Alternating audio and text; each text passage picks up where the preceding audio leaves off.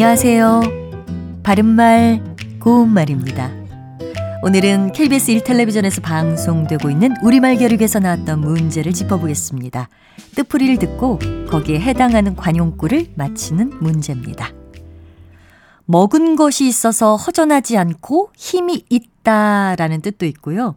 뒤에서 받쳐주는 세력이나 사람이 있다를 뜻하기도 하는 관용구가 있습니다. 그럼 이 관용구의 기본형은 무엇일까요?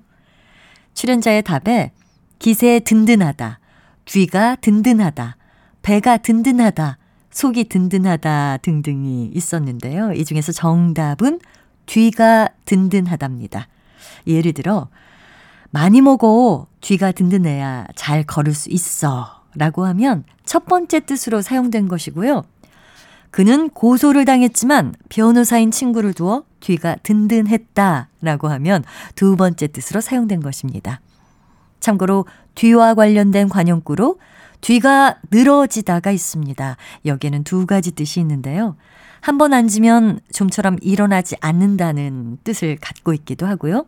끝을 맺는 것이 느리다를 뜻하기도 합니다. 예를 들어, 저 사람은 또 뒤가 늘어지게 생겼으니까 우리라도 서둘러서 빨리 떠나도록 하자.